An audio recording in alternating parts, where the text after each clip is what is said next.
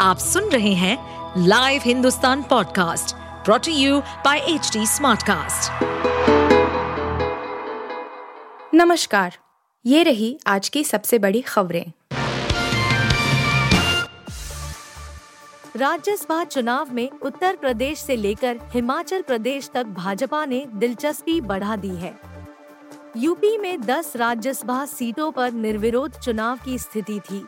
लेकिन यहाँ संजय सेठ के तौर पर ग्यारहवा कैंडिडेट उतारकर भाजपा ने सपा का खेल बिगाड़ने के संकेत दे दिया। फिर मंगलवार को जब वोटिंग शुरू हुई तो खेल भी होने लगा। सपा के पाँच विधायकों ने सीएम योगी आदित्यनाथ से मुलाकात की और वोट भी भाजपा के पक्ष में डाला। ऊंचाहार से तीन बार के विधायक और सपा के वरिष्ठ नेता मनोज पांडे ने तो पार्टी ही छोड़ने के संकेत दिए हैं। उन्होंने वोटिंग से पहले ही चीफ व्हिप के पद से इस्तीफा दे दिया। राज्यसभा चुनाव के लिए मतदान जारी है। क्रॉस वोटिंग के साय में यूपी की 10 सीटों के लिए हो रहे इस चुनाव में समाजवादी पार्टी के कम से कम आधा दर्जन विधायक एनडीए के खेमे में नज़र आए हैं। पाँच विधायकों ने सीएम योगी से मुलाकात भी की। साफ़ दिख रहा है कि राज्यसभा चुनाव को लेकर सपा में फूट पड़ गई है। चुनाव के नतीजों का तो पता शाम को चल जाएगा, लेकिन इस बीच समाजवादी पार्टी प्रमुख अखिलेश यादव थोड़ा खींचे नज़र आए। उन्होंने बीजेपी पर आरोप लगाया कि वो जीत हासिल करने के लिए किसी भी हद तक जा सकती है। उन्होंने कहा कि सरकार के खिलाफ खड़े होने का साहस हर किसी में नहीं होता। जब मुख्यमंत्री और दिल्ली से फ़ोन जा रहे हो तो किसकी हिम्मत है कि मना कर दे? शराब घोटाले में प्रवर्तन निदेशालय ईडी ने मुख्यमंत्री अरविंद केजरीवाल को फिर से समन भेजा है। जाँच एजेंसी ने उन्हें 4 मार्च को पूछताछ के लिए बुलाया है। सीएम केजरीवाल को ईडी का यह आठवां समन भेजा है।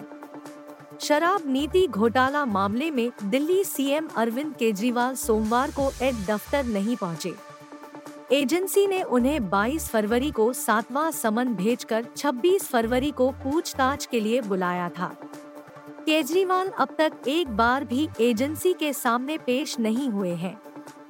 आम आदमी पार्टी ने आज एक बयान जारी कर कहा, मामला कोर्ट में लंबित है और इसकी सुनवाई 16 मार्च को है। मौसम का मिजाज इन दिनों तेज़ी से बदल रहा है। उत्तर भारत के अलग अलग इलाकों में बारिश की संभावना है। भारत मौसम विज्ञान विभाग के मुताबिक, एक सक्रिय पश्चिमी विक्षोभ 29 तारीख से पश्चिमी हिमालय क्षेत्र को प्रभावित करने वाला है। इसका असर उत्तर पश्चिम भारत के मैदानी इलाकों में एक मार्च से तीन मार्च के बीच देखने को मिलेगा। इस दौरान अलग अलग हिस्सों में बारिश होने की संभावना है। विभाग का कहना है कि हल्की से लेकर मध्यम वर्षा हो सकती है। साथ ही पश्चिमी हिमालय क्षेत्र में आंधी और बिजली गिरने की संभावना है। इतना ही नहीं, कुछ क्षेत्रों में ओले भी पड़ सकते हैं। गाजा में इसराइल और हमास आतंकियों के बीच चल रहा कत्लेआम रुकने का नाम नहीं ले रहा है। एक तरफ़ इसराइल हमास का हर कण मिटाने की कसम खा चुका है तो दूसरी तरफ़ हमास ने अपने कई कमांडरों के मारे जाने के बाद भी घुटने नहीं टेके हैं इस युद्ध में अट्ठाईस हज़ार से ज़्यादा लोग मारे जा चुके हैं, जिसमें ज़्यादातर निर्दोष महिलाएँ और बच्चे शामिल हैं।